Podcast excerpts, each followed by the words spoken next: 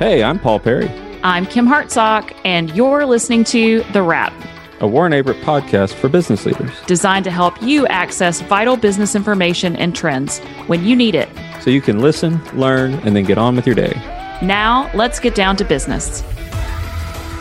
So, today we're talking about something that a lot of business owners don't want to talk about, but they need to talk about, and that's fraud.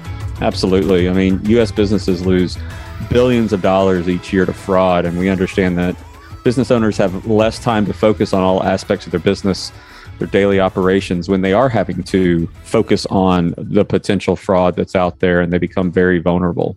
Uh, luckily for our listeners today, we have uh, Tammy McGaughy out of our uh, Fort Walton Beach office with us to talk about some of those risk factors and uh, what business owners can do to kind of help minimize that risk. Tammy, welcome to the podcast.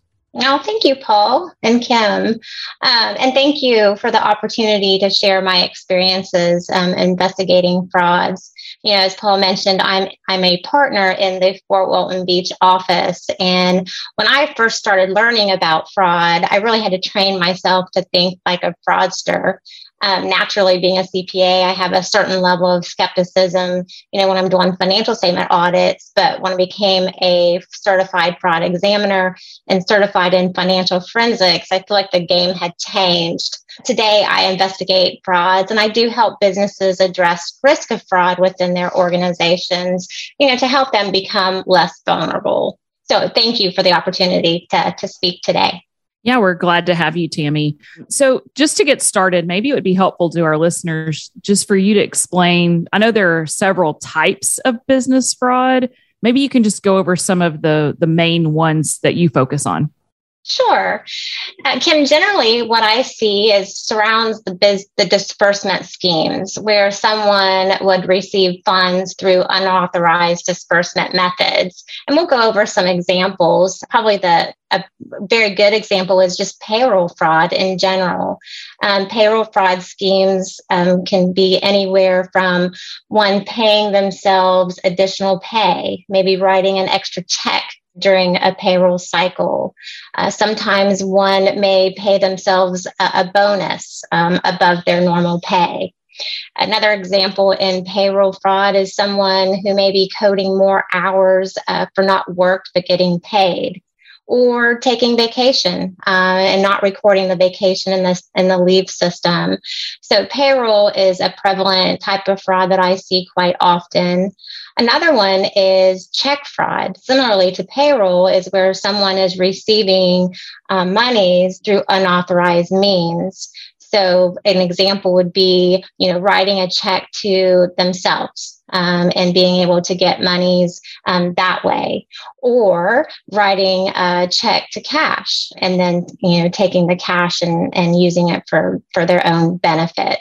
Some of the more sophisticated would be maybe writing a, a check to a fake vendor, or even sometimes it may be a legitimate vendor, knowing that they're paying it probably for more than what it is required, and then getting a refund um, and intercepting that refund when it comes back. So, those are examples of like, check disbursement fraud. Another example would be expense fraud, and we see this quite often where it's more of a reimbursement type scheme at where an employee may be submitting reimbursement from their employer for items that are more personal in nature and not business related. So they're getting that monies um, that way. Or uh, they may be using a company credit card for personal items and passing those along um, as businesses. So, you know, payroll fraud, check fraud, expense fraud, those are all really on the disbursement side, but I do see quite often. Uh, another another type of fraud which is more difficult but it, it, it does happen and it's more of understanding relationships with um, your employees and vendors but it has to deal with kickbacks and kickbacks is generally off the books type of fraud and where you're looking for you know potential relationships that may be unusual in nature. Maybe your company doesn't work for um, or pay a, a vendor you know, a specific type of vendor, um, and having a payment go to that vendor might be a relationship or an unusual transaction that you need to look at. But kickback generally involves where the perpetrator has caused a payment to a third party, and then the transactions between that perpetrator and the third party occur. So it's off the books, but I, I have seen kickbacks as well. So again, Kim, those are just some general nature of disbursement type schemes that I've found um, in cases that I've looked at. Now, Tammy, any listeners know that anytime I get an opportunity to talk about controls, I'm always going to bring that up. And I think this is a, a, great segue, right? Because a lot of what you do from a fraud detection and a uh, you know communication of fraud prevention definitely deals with controls and sometimes the lack uh, thereof. So I think it's always a good meshing of those conversations. Um, you know, this next question for you, kind of somewhat loaded. You know, what really causes the business fraud, and you know, how can a company determine their vulnerability? And I got to imagine uh, what has happened in the last two and a half years probably is not helping the situation. Right? We've I've had lots of phone calls. I know you have too, but uh, I think dispersing people from a workforce perspective overnight and disrupting their daily operations, um, whether those are legitimate operations or or not, probably caused that. Comp- people started leaving companies. Nobody had anything written down, and now all this fraud is probably starting to come up. So I can only imagine that question of what causes business fraud has been exponentially uh, increased over the last couple years due to the the nature of business right now. Would you agree with that? Oh, absolutely. And I too, Paul, have seen an uptick in fraud cases that I've investigated.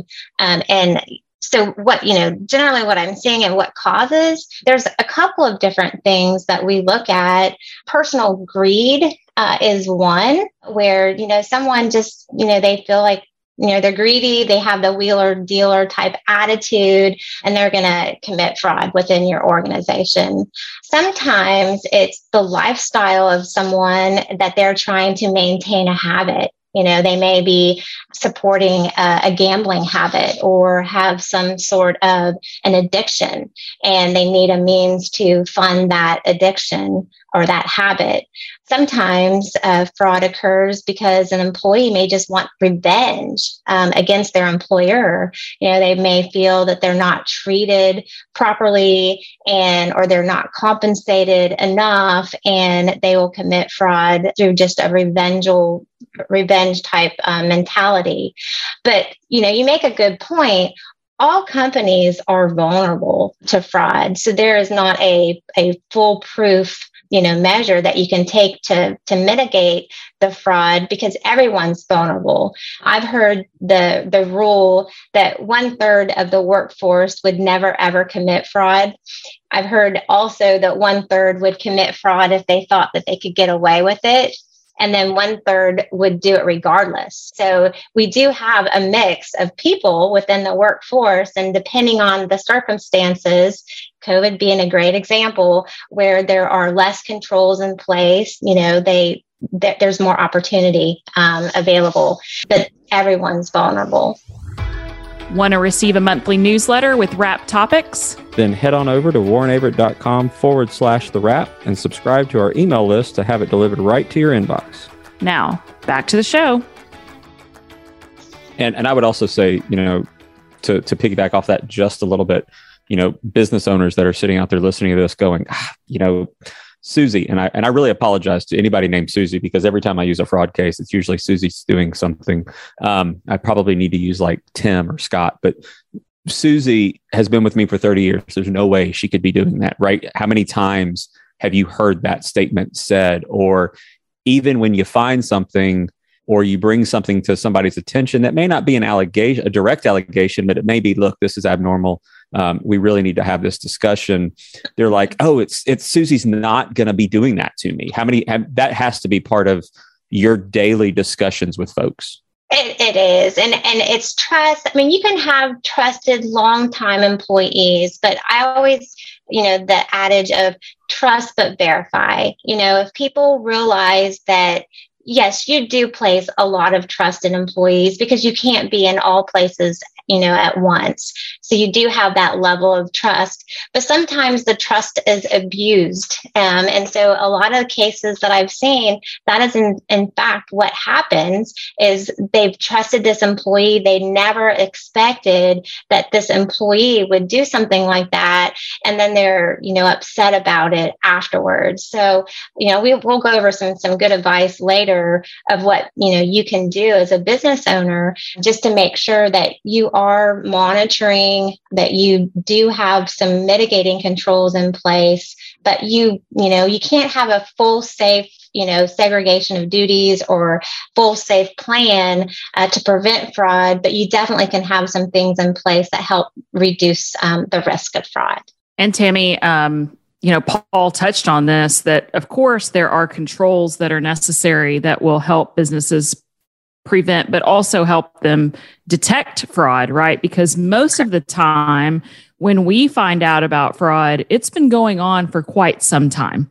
And that's again kind of the the track record of fraud fraudsters as you refer to them is, you know, they they maybe do it for some reason and they get away with it. And then they get a little more bold and they go a little bigger and they start to do it longer. And then by the time we found it you know you're into the seven digits of um, dollars that are being that have been the company has been defrauded from so if i'm a business owner listening to this and I'm having a panic attack because maybe I haven't had some of these controls in place, what are some things that I can start doing today that will help me prevent and also help me detect if there is fraud going on? Uh, that's a great question, Kim. And and there's a couple of things that they you know as a business owner you can do.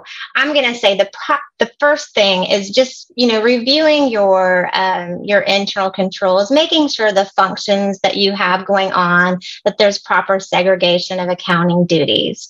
Um, and what that means is just making sure that one person doesn't have complete control um, of a transaction cycle from the initiation you know all the way to the record keeping. So uh, authorization is separate from someone who has custody of records from someone who is doing record keeping. And, and we can go back to the example you know the payroll was um, one of the frauds that i deal with and looking at segregation of accounting duties in the payroll system you know separating hiring and setting up employees in the pay, you know, in your system, keep that separate from someone who is actually processing the payroll. Um, and then once payroll is processed, just making sure that that there are some uh, review and approval um, steps going on, and then reconciling the bank accounts, and you know, make sure that there's different people involved in those steps of the payroll cycle. So understanding your transaction cycle and making sure that there's not one person really has control from start to finish. So that's just, you know, segregation of accounting duties. Second is just know know your employees. You know, if you hire employees and this is a great you know time when you're hiring new employees is do a background check if if you know prior to hiring that employee the employee you know may have been convicted of fraud. They may have poor credit. There may be something in their background that you really don't want to be part of your organization. It may be a, motivation for them once they do become an employee to commit fraud. So know your employees. And of course, third would be just maintaining internal controls. I know we've talked about the segregation of duties, but understanding what procedures do you have in place and are those procedures being followed? You may have some great procedures, but if they're not being followed, then they're, you know, it's not a good thing. And probably the most important is education, you know, understanding you know what are some red flags? What are some risks? Where are the you know in the different transaction cycles how could fraud occur? And then training on that you know everybody within an organization has a role to help you know reduce fraud. And so education to your employees um, and understanding what those red flags are uh, is is important those are really good points, Tammy. One of the things that I do when I go out to companies, and you talked about it at the beginning of this episode of having that heightened sense of awareness, right? So when I go to an organization, um, the first thing I do, I, I do a parking lot audit, right? I'm, I'm, I'm checking out what's out there. And if something sticks out, and I'm no offense to any Maserati owners, but if I go to a parking lot and I see a Maserati that is not parked in the president spot or the, the CFO spot, I'm going to ask, hey, who's the? I'm a I'm a car guy. That's an awesome car. Whose is that? I'd love to talk to that person. When I find out that's the AP clerk, right? That's my that's my cue, and I and I'm already again. Uh, I think you've done this so much, and I get accused of this a lot. Is I I I bring Chicken Little to the conversation a lot and say, um, I, I, suspect things before they happen, but it's because you've seen it so much and you can't not see it. Oh, absolutely. I agree. The lifestyle doesn't make sense based on the position that the person is, um, you know, working in. You know, lifestyle is big. If, they, if right. all of a sudden, you know, there's a couple of things, lifestyle, it could be a change in behavior. This person mm-hmm. may have had, you know, a pretty even killed, you know, behavior, but then all of a sudden they become very controlling or you know, something that just doesn't feel right. There may be something going on. It may not be fraud, but it could be that, you know, that they're committing fraud and you're just starting to find the tip of it. Um, so those are very good points, Paul. So some business operations, you know, kind of put their company in a position that subjects them obviously to a higher risk. You've kind of talked about that a little bit in your experience and what you've seen. You know, what can companies do to really minimize that risk uh, of business fraud? Again, not take it completely away, but um, if you don't open yourself up to that that susceptibility, maybe maybe it helps kind of go forward. So, what are your what are your thoughts on that? Um, there's there's a couple of things that you know you know the companies can do is one, if you have an expense policy where you're reimbursing, it just make sure that you have a good uh, a review and approval process. Make sure that someone's reviewing the details um, and that the expenses are being approved uh, properly. If you have, uh, you know, company credit cards, we really try and stay away from company credit cards because that is an area where we have seen a lot of abuse. Um, so just avoid company credit cards. If you have something that you need to, you know, purchase, then have the company purchase it, you know, on your behalf. Um, but so no, no company credit cards if at all possible. Surprise bookkeeper audits um, is good. You know, make sure that that you on a you know a periodic basis are reviewing stuff. You know, it makes the person know that you, that their work is going to be looked at reviewing bank statements i think that is a huge thing that someone can do is the bank statement will show anything that may stick out as as unusual um, and as a business owner that's an easily once a month type thing you know what the nature of your business is you could easily tell if there is something that that sticks you know sticks out uh, and another thing is sometimes companies have, you know, advanced accounting systems. And if you do have, you're lucky to have an advanced accounting system, use the system, you know, to detect, um, you know, fraud. Maybe you have some parameters set in your, say, your payroll system. Um, anyone that's, you know, a paycheck that goes over a certain threshold, say it's a 10% increase in um, the pay from previously, then, you know, it'll flag it. And so the controller or a business owner, someone can actually review those indications that something is unusual. So it's like a red flag in that system. So, I mean, those are like simple things that you can do to minimize uh, the risk um, in your your business for fraud. And and I want to uh, also relate all of our listeners back to episode 26 we talked a little bit about controls improvement for companies and uh, that was a that was a very similar discussion a lot of the same things uh, you mentioned bank reconciliations and i would say that um, I, I, could guess that 100% of your fraud cases where there was fraud i bet there was a bank reconciliation that wasn't done over a month old right Correct. i mean that that's that's that's a quick indicator if i've asked for a bank reconciliation and it's been more than a month and i still don't have it there's a reason that is correct. Right? Yes. So, Tammy, we've covered a lot of things for our listeners today, and we always try to wrap it up in 60 seconds or less on these episodes. So, what do you want to leave the listeners with today? What are some specific things that you want them to walk away remembering? Uh, probably the most important thing is just to monitor. You know, you may not have um, enough money and systems in place to have full you know full control um, over your your accounting um, or business systems but monitor you know i think sometimes perception is is enough. Um, if someone thinks that you're uh, reviewing uh, their work then they may not be as eager to commit fraud. But monitor even if you have the most trusted employees monitor because it, it will let them know that that their work will be looked at um, so monitor would be my best advice. Tammy, enjoyed the conversation. Thank you for being with us today. I think this was a, a good discussion. Thank yeah, you. That was great. Thank you so Thank much, Tammy. You're welcome. Thank you. And that's a wrap. If you're enjoying the podcast, please leave a review on your streaming platform. To check out more episodes, subscribe to the podcast series or make a suggestion of other topics you want to hear. Visit us at warrenaverett.com forward slash the wrap.